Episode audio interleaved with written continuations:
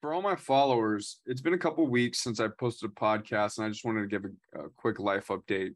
Uh, my wife and I started our traveling journey in our RV back on the 10th of June, and it's been pretty hectic ever since. Hectic in a good way, right? That we've lived more intentionally. We've gotten to connect back with nature with each other. I want to i am going to be making a more conscious effort to getting the podcast out on a weekly basis. So i thank you for those that have bared with me on that. And in this episode of a man's journey we dive deep into dylan bain's story. Dylan Bain is a man that I met at the Uncivilized Initiation, and that is where he talked about his his story about eight years ago while as a teacher, he was faced with decision, a decision that went against everything he believed in. What he didn't know was that the decision that he had made from that would propel him to living the life that he envisioned for him and his family. In this episode, we talk about dependency and how we can eliminate dependencies in our life and become more independent, self sustainable. And then we also talk about when life gives you lemons, instead of squeezing them, you freeze them. I'm excited to get this podcast out in the universe as it is a message that is deep about connection, about intentionality, and about a vision from a man that knew what he wanted all along. Hey, good morning. How you doing, brother? I'm doing well, Alex. How about yourself? Uh, I'm doing fantastic. I just got done with a, a 10 mile bike ride with the kids, a little bit of clarity, and I'm excited to jump on with you. Uh, for my uh, viewers that are listening today, I have Dylan Bain uh, here. I met Dylan at the Uncivilized Initiation in Austin, Texas. And that is where I realized that his story was very intriguing. But there's there's so much that we can talk about. Uh, it could be like we were just talking about um, your origin story. We were talking about sustainability. I want to take it back, Dylan, to where it all started. Tell me about eight years ago. You you mentioned that you had a principal that wanted you to commit fraud. Tell me about that story. Yeah. So at the time, um, you know, uh, we had ended up in in a small mountain town in Arizona, uh, and I was teaching. My wife was going to school full time, um, and that was kind of our deal. We had been living overseas and working overseas, and we came back to the U.S. so she could go get her master's degree. And you know that was my promise to her was I was going to support her through this. So I'm I'm teaching at this this local high school. I'm you know I'm completely like involved with the school. So I'm you know I've been there for four years. You know I'm the I founded a wrestling program, so I'm the wrestling coach. I'm teaching an extra class. I started an engineering program for them that was dual enrollment.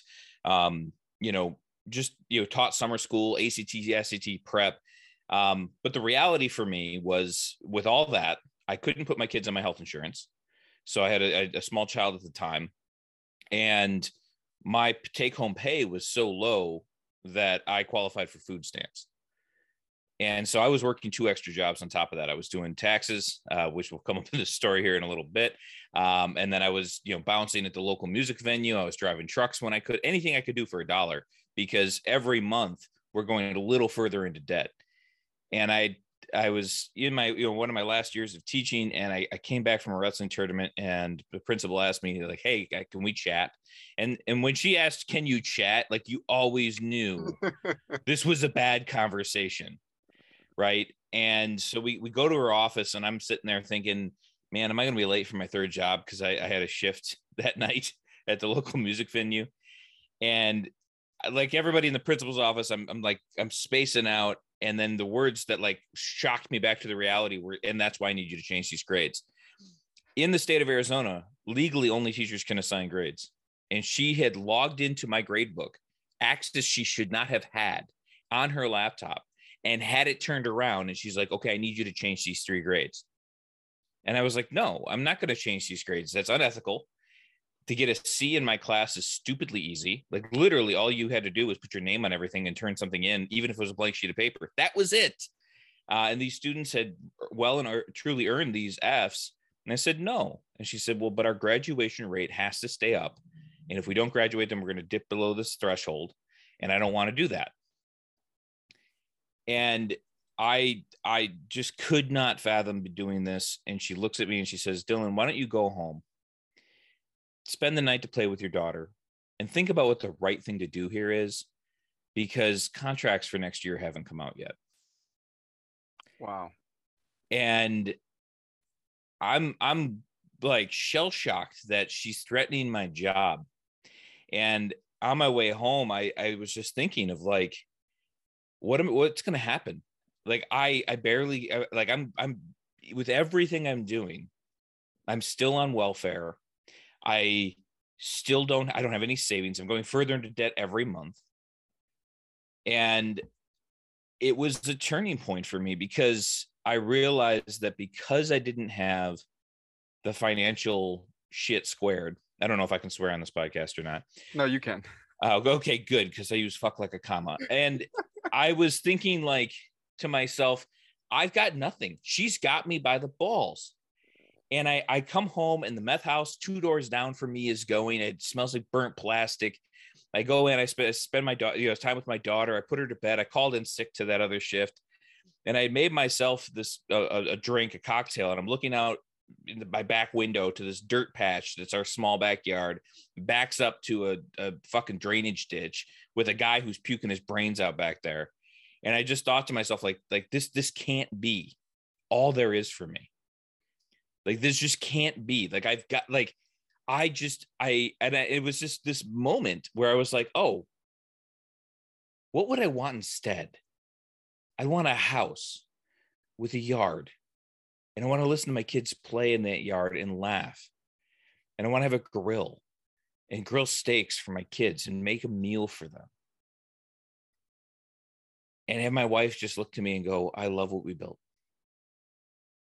And like, like I'm choking up because it was, it was like this, it was so clear that I could have this thing, but not at my current life. Like that was the thing everything if i could keep doing what i was doing i could go and change these grades and no one would know. And and and just keep moving and like sleepwalking through life working three jobs staying on the welfare. But that wasn't going to get me a house with a yard with laughing kids with a grill and steaks and my wife saying i love what we built. And you know like what like any young man I called my mom. I was like, Mom, I don't know what to do. And she said, she said, Dylan, you've never been good at, at making lemonade when life gives you lemons. So, like, you know, look at your job. It's really steady. It's good for your kids. Just make lemonade this one time, Dylan. Just make lemonade. And it was too late. Like something had shifted inside of me because I was like, no, no, I'm not making lemonade. Fuck lemonade.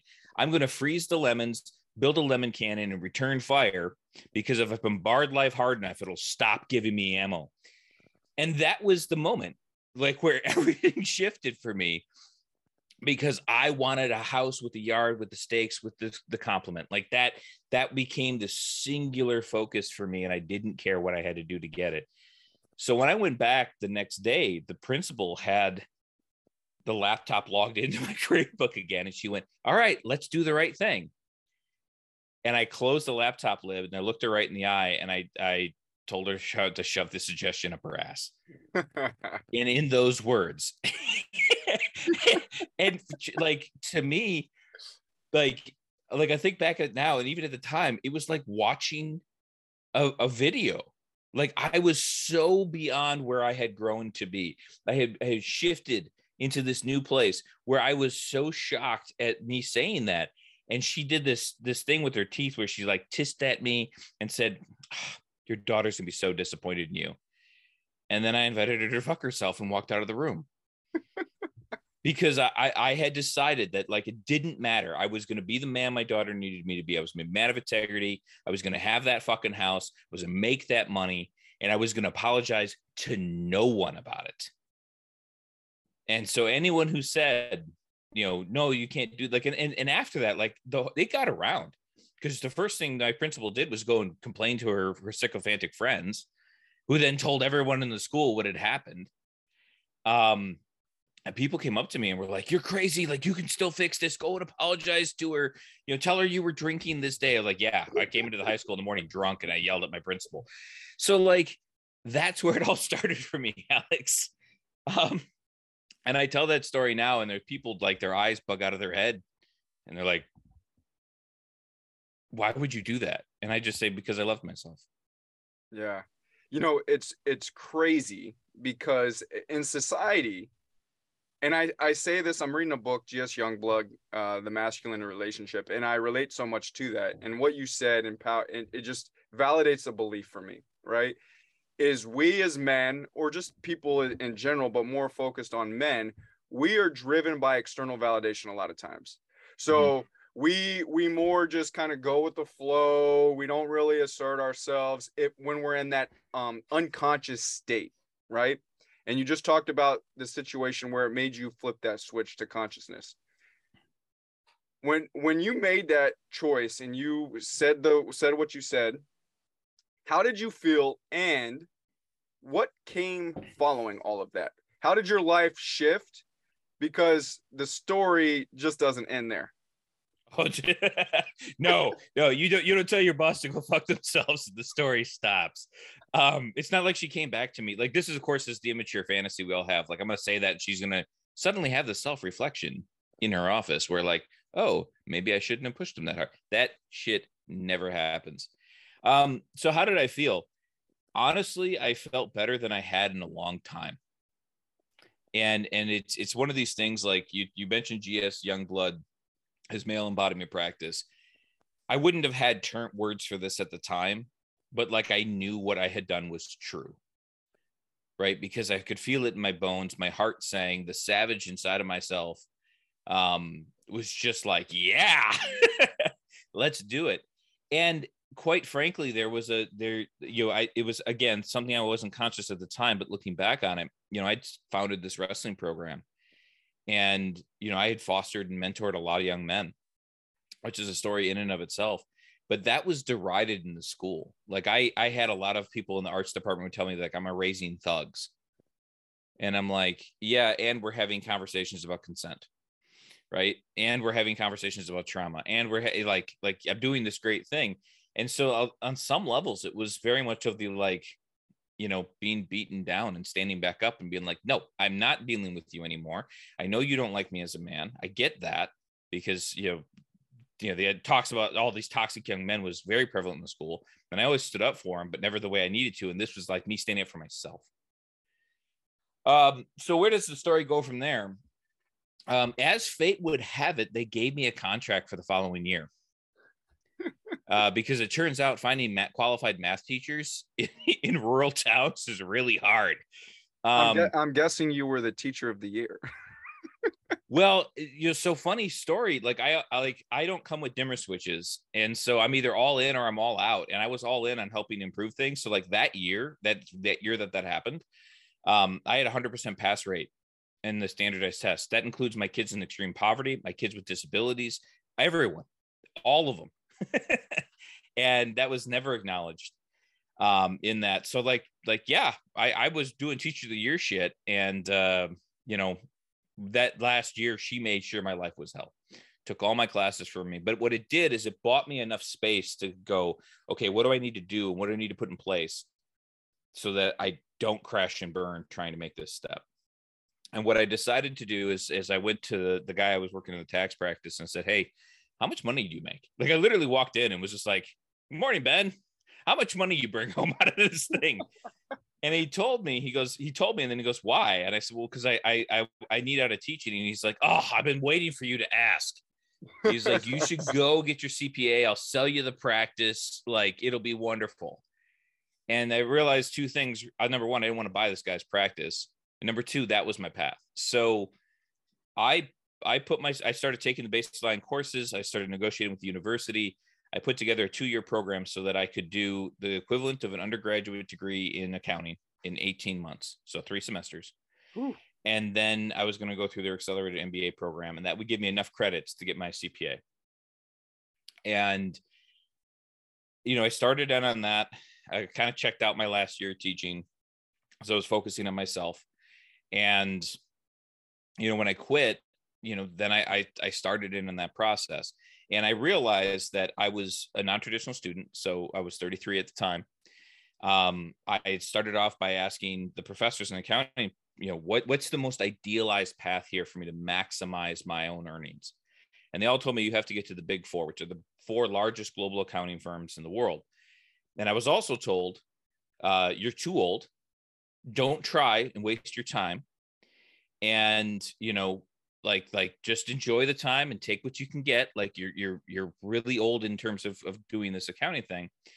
And you remember that lemon cannon you know freeze load fire right? Like no fuck that. I'm going to get a job at the big four.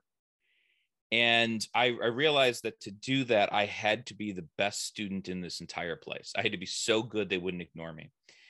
And during that time i had a cancer scare my wife was eight months pregnant with my youngest daughter, got in a head on car crash. Uh, so we lost a car and, and she was okay. The daughter was okay. But then we had the medical bills and the, the lawsuit to deal with. Uh, the university came back and told me, no, we were actually, yes, we approved this program, but we're going to rescind that because why the hell not? Um, I had a gout flare in both feet because of the stress where I could barely walk and I was in crutches the whole time.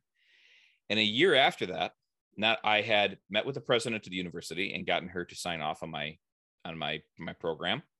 I had gotten my gout cleared up, and it was the guy at the theater I used to bounce for who paid for it because there was a whole insurance thing. But my, you know, because I made this this connection in a tribe, he stepped up because he's like, "Man, I love what you're doing. I love what you did for my sons in the wrestling program. Let me help you." Um, I had found a car to buy for five hundred dollars. to get me back on the road.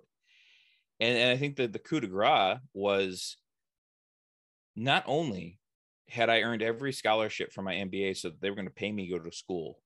Not only was I top of my class in every single class, despite everything that was going on, but I had applied to nine jobs. So I could apply for the job, defer it for a year, and go into my MBA with the job. Of those, I, I applied to nine.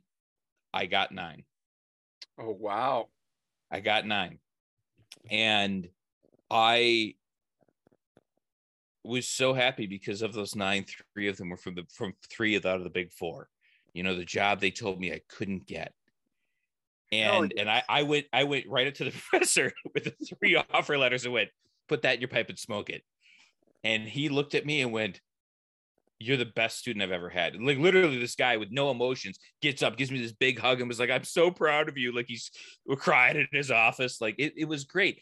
The point being, though, is that like there was literally nothing in my life other than this focus. Like, yes, I had my kids, and yes, I had my wife, but it was this thing of like they deserve the house with the yard and the steaks and the laughter. And I was not, I was still living in that shitty apartment two doors down from a meth house. And every day I went home and was like, fuck this. Yeah. Every day I went home is like, I have got to study because me studying and getting this A is going to get us out of here. And and like, you know, you you talk about like people would come to me after I got those offers and were like, How did you do it, Dylan? Well, I show up here at 6 a.m. every morning and I leave at 11 o'clock every night. you know, and and I go to every mock interview, I go to every mixer. And like Alex, here's the thing is that I had to get known and I had to make sure that when I walked into an interview, I was perfect. And so like that meant I needed time on target. So I was like applying for jobs as like nursing assistants. I was going to like the medical college. I was going to their job fair and like talking to people just so that I had enough times to fail and fall on my face so that I could get the experience. And and what was a, a funny byproduct of that was when I graduated from my MBA, I got six job offers. I actually have the letters. And when I'm feeling bad about myself, I pull them out from companies that knew me, but I didn't apply for. These were people that I had done mock interviews with so many times that they knew me so well and had seen me hustling that they came and said, Hi, we really want you for our firm. So we put together this offer for you. And that's that's what I, I think sometimes people lose sight of is like it's about the relationships you build. Mm-hmm and the connections you make well 100% and and like i knew the person down at the career development office because i was there literally every day she got in at eight guess who was standing at the door waiting for me And I would ask her, Hey, is there something I can help you with? Hey, can you look at my resume? Hey, is there a job interview coming up? So it got to the point where, Alex, I had a suit in my car. It was like an emergency suit that if she would call me, she would text me and be like, Hey, somebody canceled on this thing for Vanguard Financial. Hey, somebody canceled on this thing for Goldman Sachs. Hey, somebody canceled. Like, and I would run to my car, grab my suit, throw it on, and then show up in a full suit and and do a mock interview or do a, go to a mixer or go go to whatever. I mean, did I was I doing anything quote unquote fun during that time? No. Why? Because I wanted a house with a yard and steaks on the grill with laughing kids. And I was going to fire my lemon cannon until the barrel glowed red and lit my way. I love that analogy so much too. You know, like I really love that analogy about about the lemons because, you know, you had sent that to me on Instagram a few weeks ago, and it, I've been I've been fucking like chewing on that. I'm like, man, I really want to know how he's changed his life with lemons because that's what you sent me. You like, I changed my life with lemons, right? Um, I want to I want to focus in on something because I, uh, my next question was going to be, what were your challenges? But fuck, that's a lot. That was a lot and uh, I those are the say- highlights, dude. so I, I guess I want to give you a little bit of harder question. Yeah. Through all of that, all even the challenges that you encountered, what was the biggest or hardest internal or external challenge that you encountered that just resonates with you? That that is a really hard question because there's there's so many. Um I mean, the, the I, I I stumbled bass backwards into the idea that I needed to love myself to be able to do any of this. I needed to have these senses of of it. It's worthy. But I'll I'll tell you that the biggest piece of th- the biggest shift that was the hardest. That there were days we had these like unisex bathrooms on all the floors in the business college, and there were days you go in there and lock the door, and there were days I go and lock the door and sit on the floor and cry um, because I mean, when I say 6 a.m. to 11 p.m. every day, I fucking mean that. And I mean that six days a week. Um, and it, it was hard to get to a place where I just didn't give a fuck what other people thought.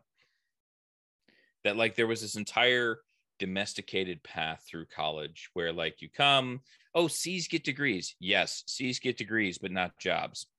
Right? Like, oh, like you don't have to be so serious. This is my fucking life this is like like those are different you're like like oh it's it's college like just lighten up. I'm not going to lighten up. What the hell's wrong with you? Right? Like it's that shift to be able to say like we're not the same. Like you're here on vacation. I'm str- i'm fighting for my life here. Because my daughters deserve that yard. So like there were a lot of people who were like, well, you know, there's people like, and by the time I finished my MBA, there were people who said like, there are people who take this shit seriously, and then there's Dylan.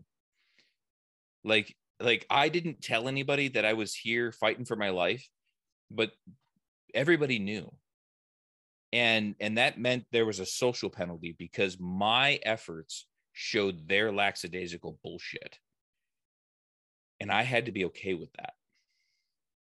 And that's hard because once you start once you get off the domesticated path once you decide that you're like no i'm i'm, I'm done with this.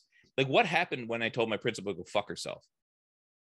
I had people coming up to me going dylan dylan it's okay. You can get back in the pen before the farmer gets back with the axe. Just go be nice and domesticated. And having to look at these people that i thought were my friends and at the time they were but but, but i had changed and they had not and saying we're not the same. And thank you for being in my life at this point but you can't like you can't kill with me right? And i'm not staying with you. And that feeling of like oh my god i'm abandoning these people. Oh my god i want them to like me. I had to get to a place where i didn't care if they liked me or not.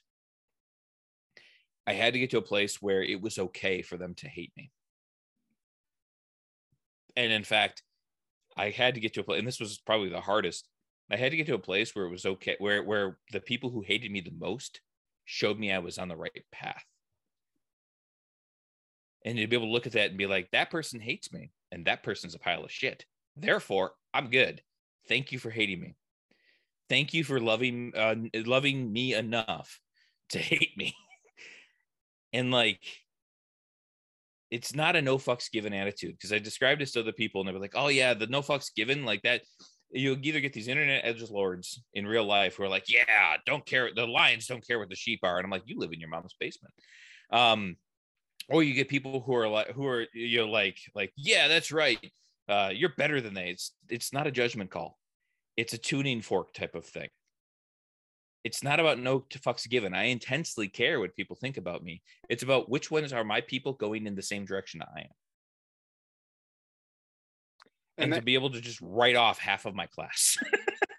yeah. No, I, and, and I think a lot of people don't understand when you go through that growth and when you when you make that decision to choose yourself, you have to evaluate what serves you and what doesn't and that includes the people and the relationships that are in your life too and i i've noticed that for myself as i've become more conscious and, and more intentional i'm like how does that relationship serve me and there's resistance right because you want there's there's initial resistance because you want to please people but then you look internally and you're like well how does that align with me it it doesn't so it's time to to stand up for what I need to do, and yeah, uh, and that that speaks so much with me. Well, and I, I didn't know this at the time. I actually learned this at the time, you know, much many years afterwards. Um, but like there's a there's a predictable process when you start changing. The people in your life will go through three steps. They're going to tell you they're first they're going to resist you. Then they're going to demand you change back. Then they're going to demand you change back or else. Right? And if I look at that time, I fought with my wife constantly because I blew up like, you know, her familiar hell was better than the strange heaven I was trying to create. And she fought me tooth and nail on it every step of the way. You know, my mother, Dylan, like, like it's not too late. Maybe you can go get another teaching job someplace else. Like everybody and their brother tried to talk me out of it. And then it got to a point where they started telling me, like, you need to stop this you're killing yourself like it's this fake like concern for me of like you're killing yourself. You're not sleeping. You're not taking care of yourself. You're not working out. Like these people didn't care about that when i was working three jobs. You know so w- what are they actually trying to fight for? They're fighting for their homeostasis. They're fighting for the domesticated path. They're fighting to because if i'm successful i show them it's possible and they have to confront the reality that it's a choice for them to stay in their shithole and then they they start going like you've changed. I can't hang out with you anymore. You've changed. And it's like aren't we supposed to? Like and and so like it's it's hard. That that thing was so hard for me and i cried a lot about it. Locked myself in the bathroom and just gave myself 10 minutes to just ugly cry.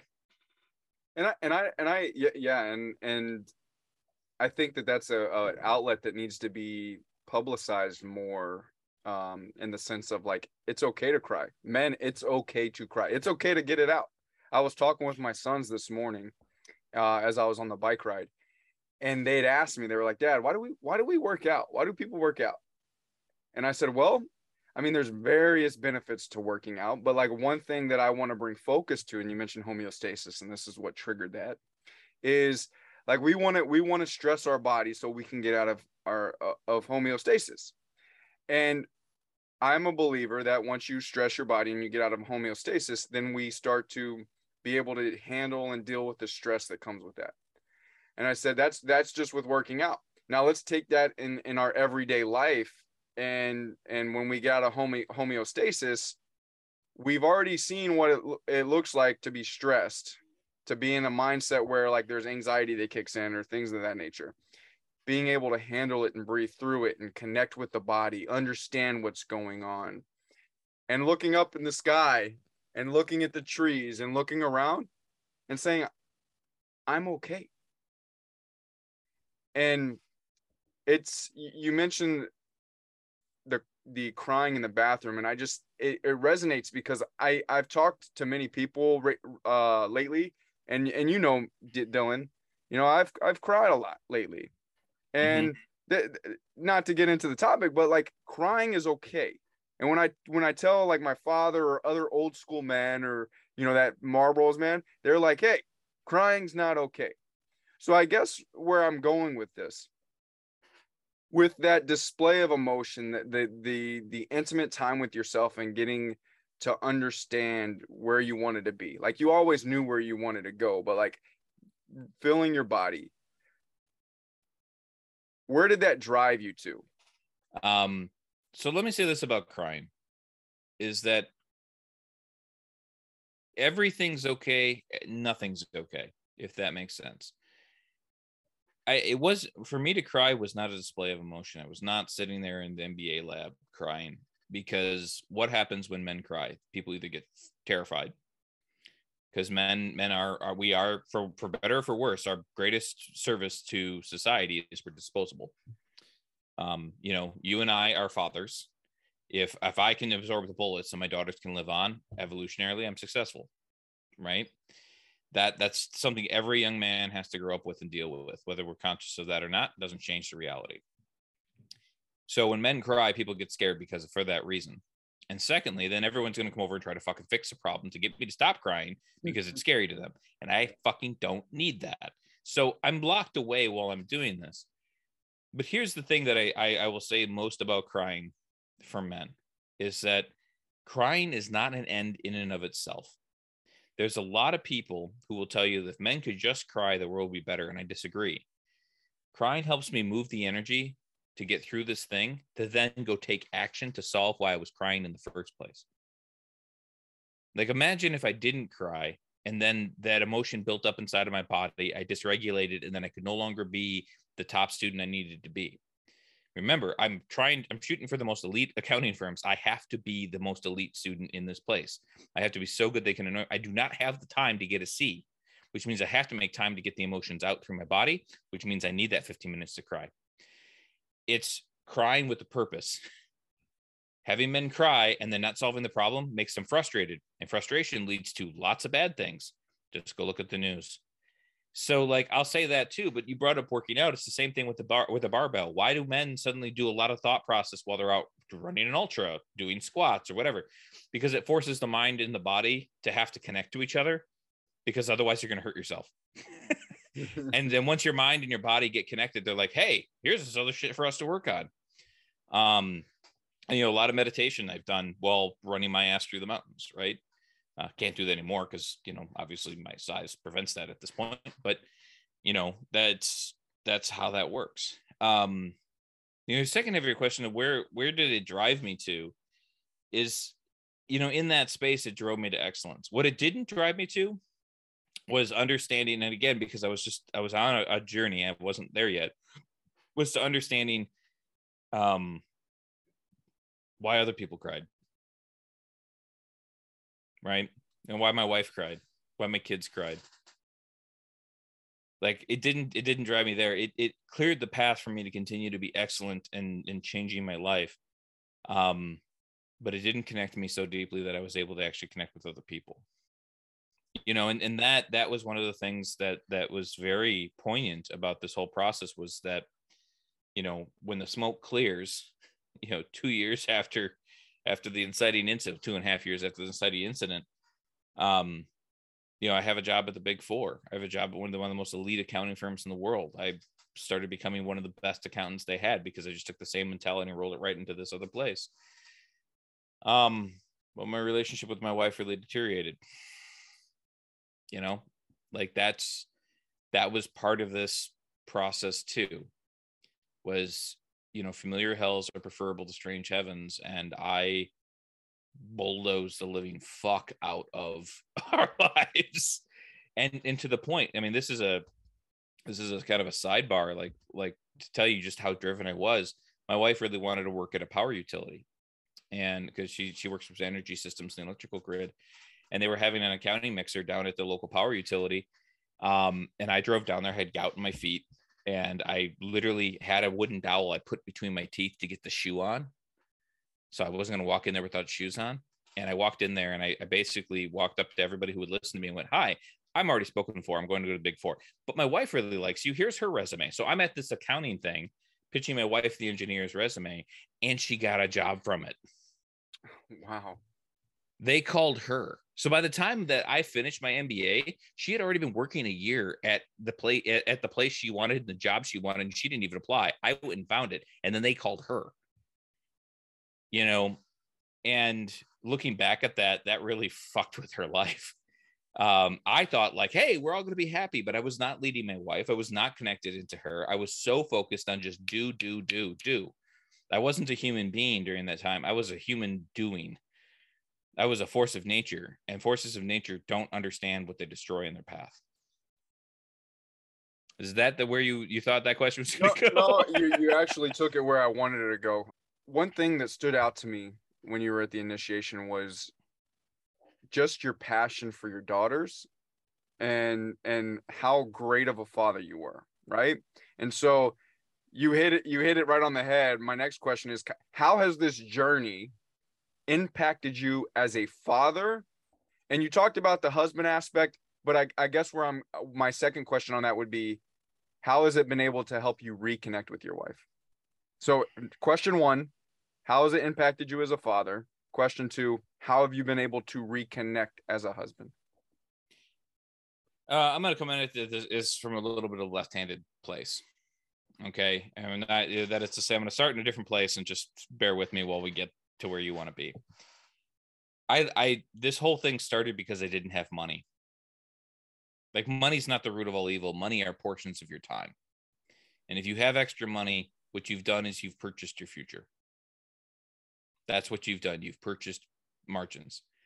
During this whole process, and I, I take I take education extraordinarily seriously. I kept my kids, and part of the reason I, I started working really hard uh, when my wife was in graduate school, we had subsidized childcare, um, and we sent our girls to Montessori's because it really teaches them independence to be their own people, and that's what we wanted for our girls. So we we had modified our house. I'd spent a lot of time building stuff because I couldn't afford it uh, to make it into that environment, and during this whole process like our num- my my number one thing was okay how do i pay for school and then after i got got them into the schools they needed to go to, then I would figure out the rest of it.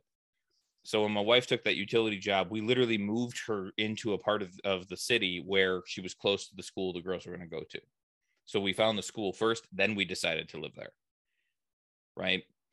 Um, you know, in this in this journey, you know, part of it was, you know, the yard and the girls and and wanting them to have laughter because until we moved here to to where you know where we live now in Denver, I mean, in 10 years, we had 13 addresses.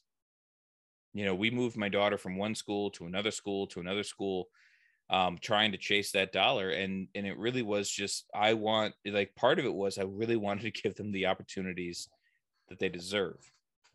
I wanted them to have health care. I wanted them to not have to have a stressed out father wondering how the fuck is he going to pay his bills. I wanted them to have a backyard to play in. I wanted them to have a garden to tend. I wanted them to be free of that worry so that they could flourish as individuals. And, you know, by the time I finished this process and, you know, it extended into public accounting, you know, I, I raised my hand and said, I'm going to be, you know, they were just doing data analytics for the first time.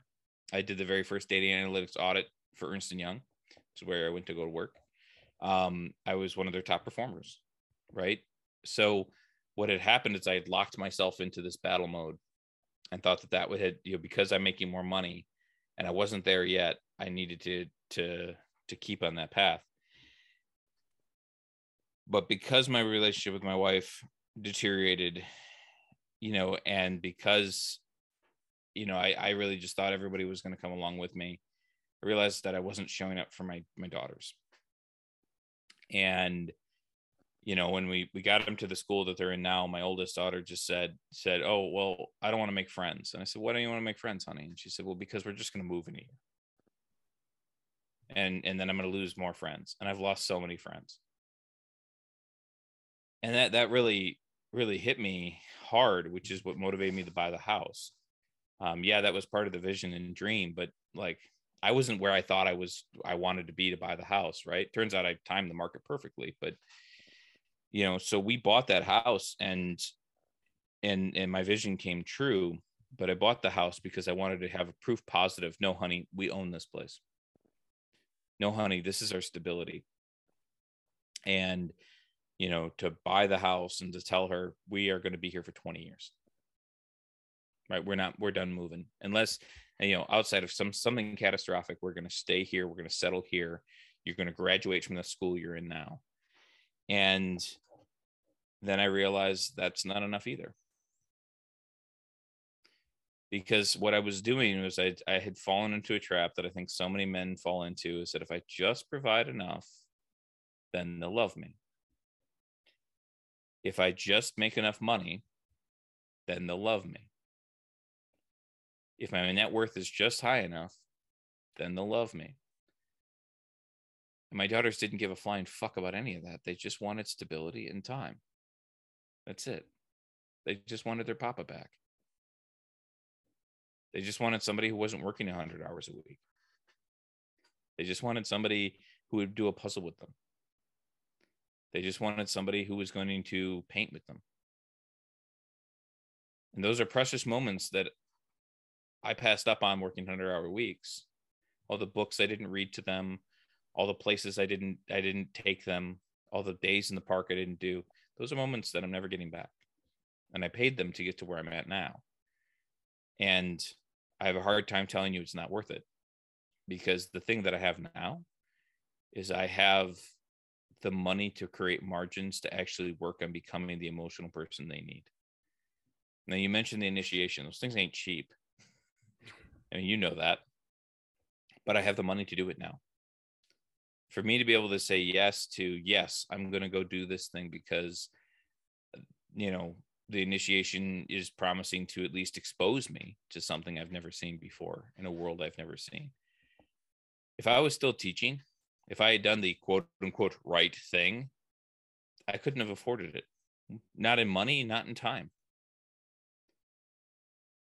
And so you know when i when i first went to the very first initiation back in well a year ago now at this point you know i went with the idea of i am I've gotten very good at providing. I can make money like a motherfucker. Um, there's nothing I can't bulldoze my way through. I am I'm an expert at this lemon cannon. Like some people are experts at swords, some people are experts at archery. I'm experts at blowing shit up with the lemon cannon. And I still can't hug my kids with the lemon cannon. And so I realized that I had secured my if you're looking at Maslow's hierarchy of needs, the bottom two needs physical, physical, uh, you know, physical needs and security. I had become a master. But that next third tier to be in relationships required a completely different skill set that I had no practice in. So when I showed up at that initiation, looking at it and saying, yes, I, I need to learn everything that these people are teaching me because I, it scares the fuck out of me. I have no idea what's going on here. And my kids need this from me. My daughters deserve this in their lives. They deserve a father who can hold them when they cry. And stereotypically, I looked at it and went, okay, there's this guy. His name is Dewey. He's teaching me about softness.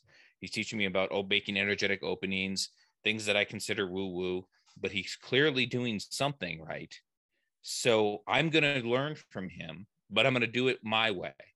So I'm going to learn how to be soft and how to be kind and how to be energetic, energetic like a goddamn Viking. I'm going to do that shit at 12. And that is what I've done for the last year. and and you know what? It, it worked. yeah, I mean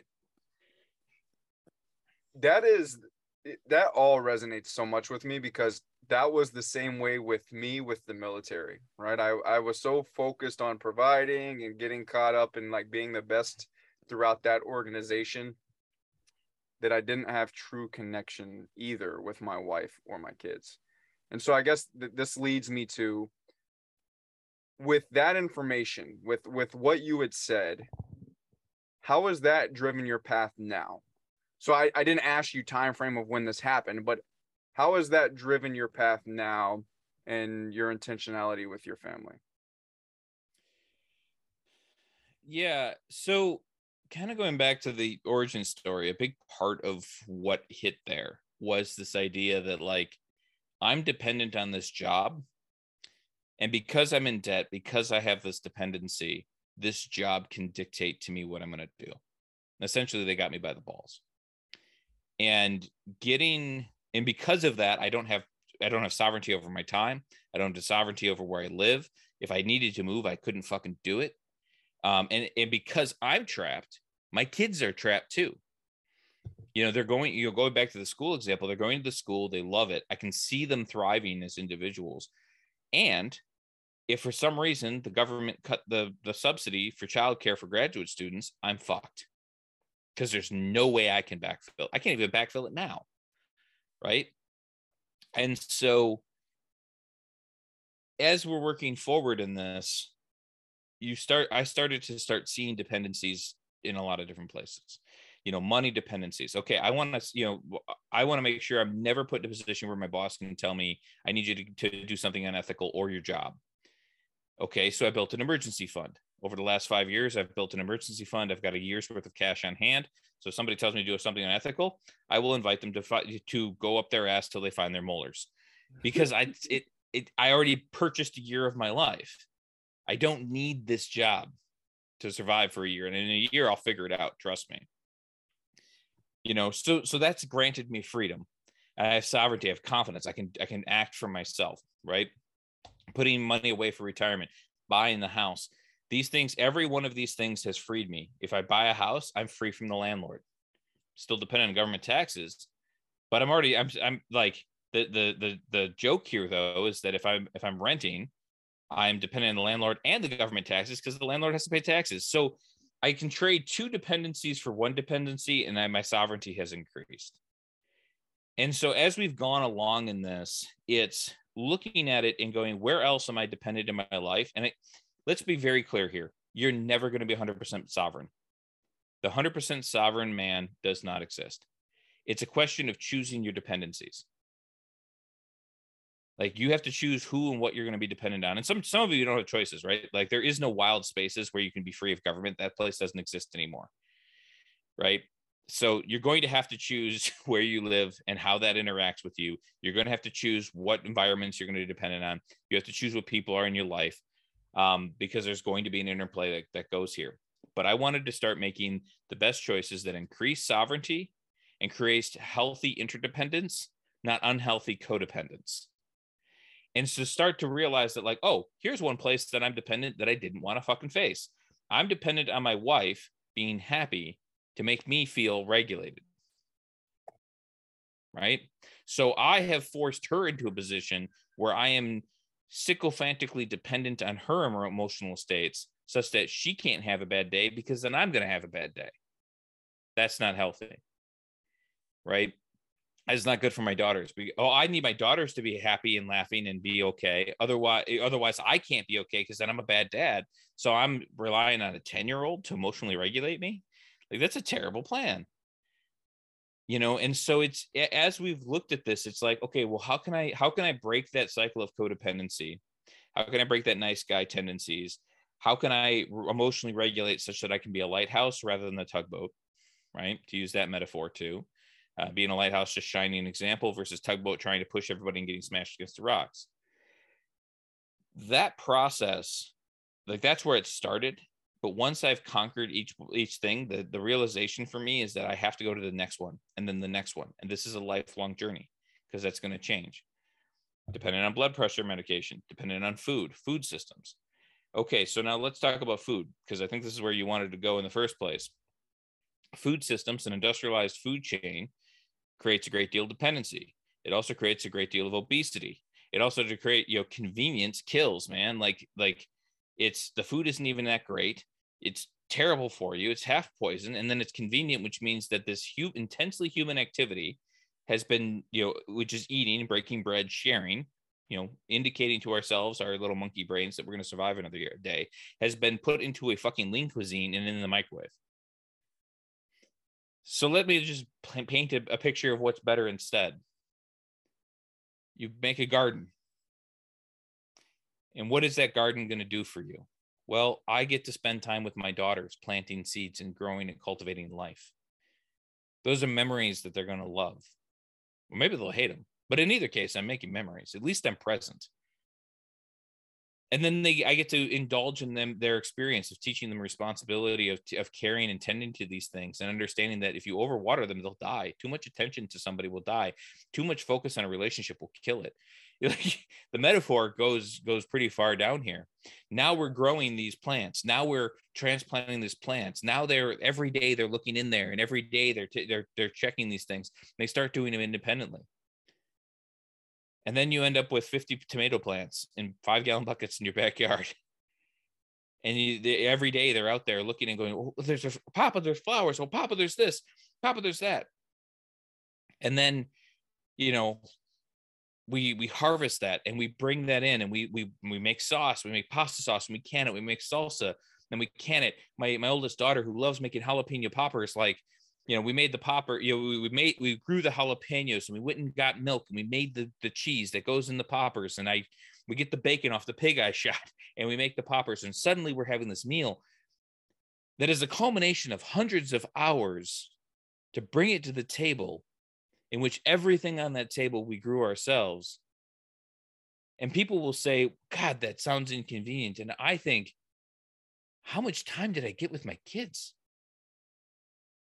Like, good food takes time, good relationships take time. You know, it's it's the the adage of like like that's all quality time. And my daughters tell everybody who will listen about their tomato plants. They tell everyone who will listen about this stuff. And so I'm killing several birds with one stone. I'm breaking my food, my my my food dependence on the industrialized food chain. I'm increasing my sovereignty. Inflation can go fuck off with itself because I'm growing my own shit. Right? I'm getting quality time with my daughters. I'm teaching them to be in connection with the earth. I'm giving them something to be proud of that they did before they even hit double digits in age. How did I lose in that transaction, Alex? Oh, it took you a lot of time. It just means I let I watched less Netflix. So I'll repeat my question. How the hell did I lose? And, and that's that's why I wanted to go to this direction, right? Because I think that society, I think people need to listen to that. Because one thing that I, I always say when people say money doesn't buy happiness, I'm like, whoa, whoa, whoa, take a step back for a second. Money in my opinion, money buys happiness because it allows you the opportunity and time for things that bring happiness to you, right? So, like you mentioned the initiation the other day, or uh, or not the other day, today. Uh, you mentioned the initiation on how much it costs. Well, that gave me joy. That made me make this connection with you, right? With the food, I love the garden. I that's one thing that I told you right before we jumped on. Like, hey, let's talk about this because it is so important on the underlyings of why you did it, the connection, the time, right? And then you and and, and the lessons that you can teach your children, which is our job as men, is to train, to educate, to lead, um, and drive the curiosity of our children. Give them the prompts. We're not we don't want to condition them but give them the prompts. And so like gardening like you said it eliminates dependency builds connection and it, it you just that fired me up right there that like and if you're if anybody's listening and that resonates with you i encourage you to jump on a call with dylan or, or even dm him or however however you want to get in contact with him just on that topic there. Like I encourage people to start gardening. Hashtag let's start gardening. Yeah. Well, I mean, so I, I do financial coaching. Okay. And one of the things I you know, whenever I have to to work with somebody on a budget, okay, this will connect. So just again, come with me here on this journey food is a huge thing in a budget. It's a variable thing. And you have you know i always tell people you have to separate out on your budget food. This is shit i buy in a grocery store prepare for myself and dine out where i have so i pay somebody else to prepare food for me okay? And dine out is always more expensive right? So when i if i'm paying attention to it i don't have to pay as close of attention as i used to but i was able to feed my family very well at two dollars per person per meal right? And and most of the time i was i was below that um and and we ate well we ate very very well it's not it's not just all oatmeal and, and rice and beans i'm talking like with steak and shit so when I get young men who come in and I'll tell I'll I'll start telling them like you got to learn to cook. I don't want to cook. I was like, okay, look, let me appeal to your your balls to here for a second. Imagine for a moment that you you're a young lady and you're given two options, right? You got a guy, you kind of like him, you feel okay with him, and he offers to take you out.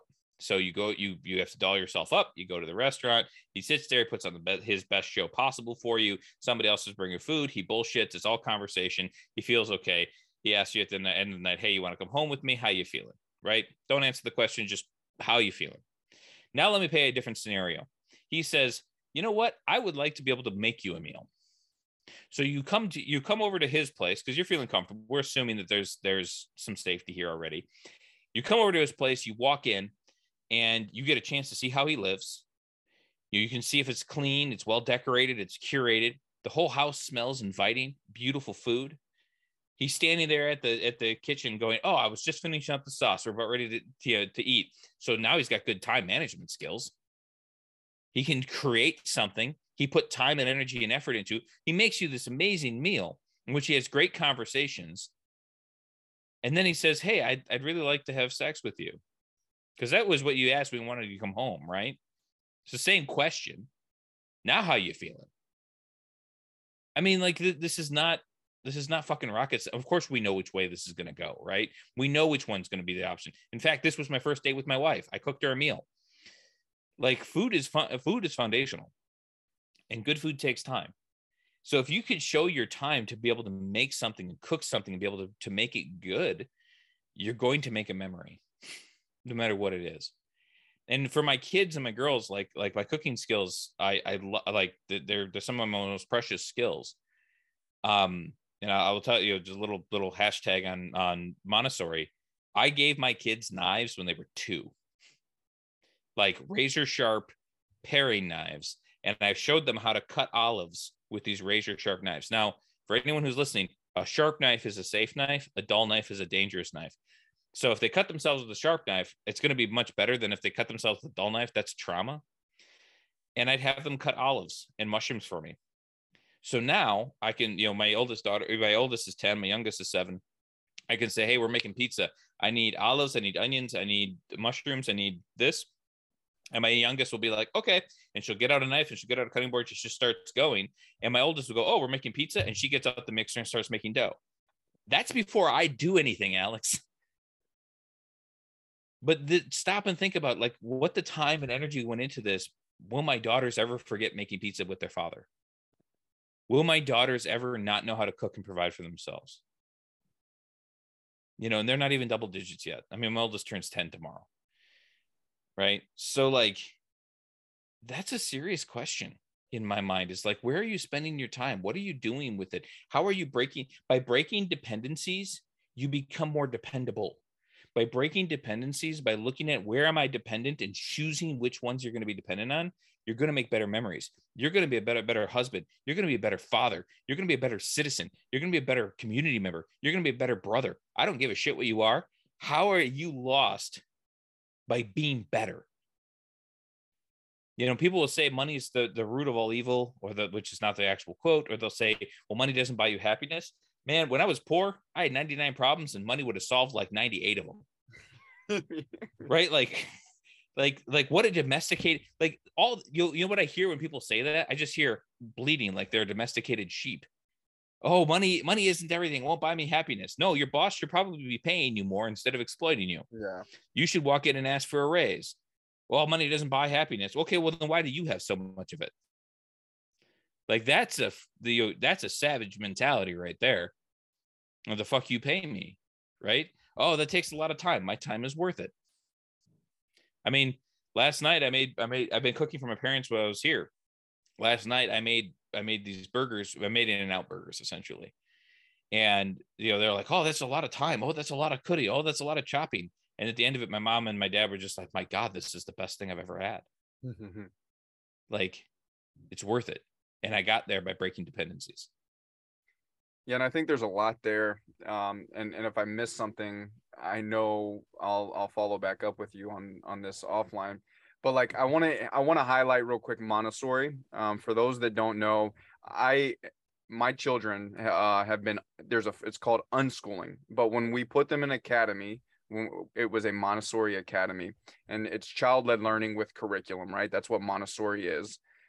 Unschooling, because I mention it, is child led learning without curriculum, but it's through experiences, right? So, um, I, I highlight that because, and I'm and I'm following around is because, in my belief, school is another institution that condition us to fit within the confines of a system, right?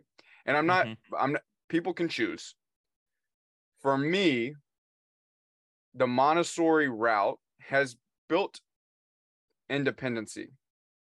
And I think that it's important that we circle back to the connection piece.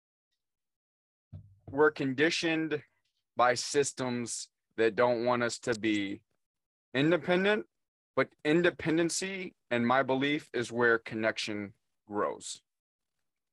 And One, go ahead. Well, I, I was just going to agree with you. Like you're talking about the unschooling, the Montessori, like like they're they're non-traditional curriculums um you know the, the schools as you said are institutions and the biggest problem with with with schools is that because of irresponsible parents we push we, we try to make schools all things to all people. And and I, I really truly believe in education but i don't believe in the educational system. Yeah and i mean and that's the good thing about montessori and, and unschooling is that everything is an educational moment no no matter what it what it is and i and I, i'm a firm believer there's this radical there's some people that are radical in this of like oh you know it's truly child led but i do i do believe in in a form of structure and i do believe in in curiosity and that's what one thing i don't feel like the educational system uh, generates is curiosity. No and and there's there, like that's an entire another podcast to talk about the educational system and my experiences with it. But you're 100% right. It's it's again examining your dependencies and what they are. School schools teach you to stand up sit down show up show up on time and all this other stuff and then punish you if you don't. Um, they're they're institutions that, that desperately need an update but at the same time parents don't want them updated because familiar hells are preferable to strange heavens. Yeah. You know? I, I have a I have a question. Uh, this is going to be my last question, and then we'll go into getting to know how you can be um, people can get in contact with you. If you could look back through all of this, what advice would you give yourself or someone that's in the same situation? Yeah, that's so heavily dependent on what like time frame because the person who walked out of his principal's office asking to be to get fraud, to do fraud, versus the person who walked in the next day were different people. Um, the biggest piece of advice, if I could go to the person ahead of time, would be don't take the second contract. Right? You've already made your choice. Just go all in. You know, figure it out and go all in. Right? If I had to come up with a you know, like this is kind of like and these are questions that are always hard because it's a question of what what advice wish do I wish I would have given myself? I think the better question is what advice would I have listened to? Or what advice do I wish I had listened to? And so like I, I, I think I think the best advice that I give myself back then is you need to start understanding that life begins from the neck down that you're spending so much time in your head trying to figure out what the right thing to do is you're not spending any time trying to figure out what the true thing is. And your head will never give you that answer. The heart is the exclusive ownership of truth. And so to, to, when you feel something is true in your bones when you feel it in a deep embodied sense that something is true just like i mean what i felt in that moment was maybe for the first time in my body this is wrong. Forging these grades is wrong. Then go all in. Like just go all in.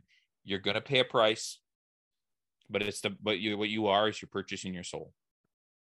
And it's worth it. That's powerful. And uh everything that you put on the podcast today, I resonated so so much with, and I just appreciate that.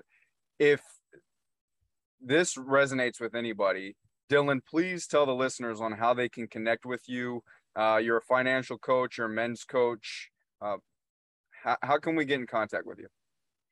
Yeah, you can always find me on Instagram at, at Reject Domestication.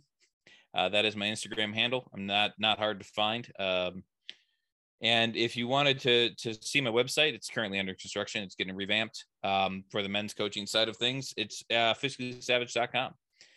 You know, and if anyone wants to reach out and start a conversation, you can find me uh, on Instagram at Reject Domestication, or you can give me an email at Dylan at fiscallysavage.com. Perfect. Once again, Dylan, I, I truly appreciate your time today and the wisdom that you uh, imparted on everyone. And uh, I definitely look forward to the next time. At 100%, Alex, this has been a supreme pleasure.